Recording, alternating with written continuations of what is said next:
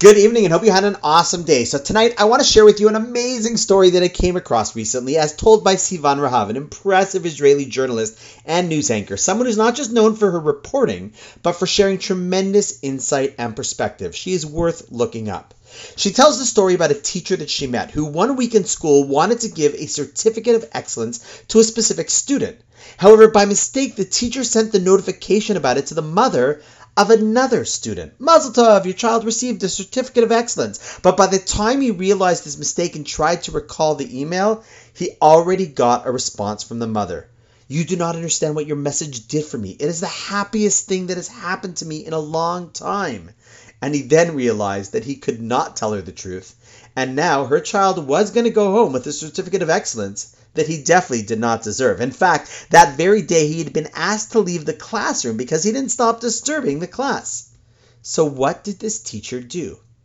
Well, he called in the student before going home and told him, Listen, you are the first student to whom I am going to loan a certificate of excellence because I believe that your behavior in the upcoming week will justify it.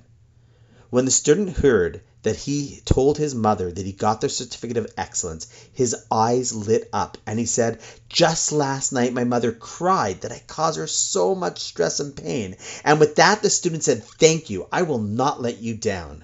Throughout the following week, this notorious troublemaker kid who had always interrupted classes turned into an angel. The teacher was amazed and proud. The school's educational consultant literally approached the teacher and asked if the family had started medicating him on Ritalin, to which he answered, No, I did, on something much stronger, something called trust. I love this story as it's amazing what someone believing in you could achieve. And true that this is a story about a student, but it's truly a story about each and every one of us, myself included. It's a story that gives us permission to strive to do what we have in the past not been able to achieve. Imagine if someone, imagine if I knocked on your door tomorrow morning and said, Good morning, my friend. I came up to you because I know there's an area in life you want to grow. Well, I want to loan you a certificate of excellence this morning. You want to know why? Because I believe that you won't let me down. And even more importantly, you won't let yourself down this week. So let's check in next week and then see how you've done. I believe, just like that student, if that happened, many of us would thrive.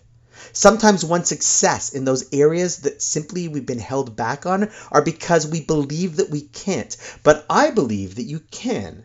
So think about an area, consider this your certificate of excellence on loan for next week, and then let me know how it goes. And on that note, wishing you an awesome night, and I look forward to seeing you tomorrow.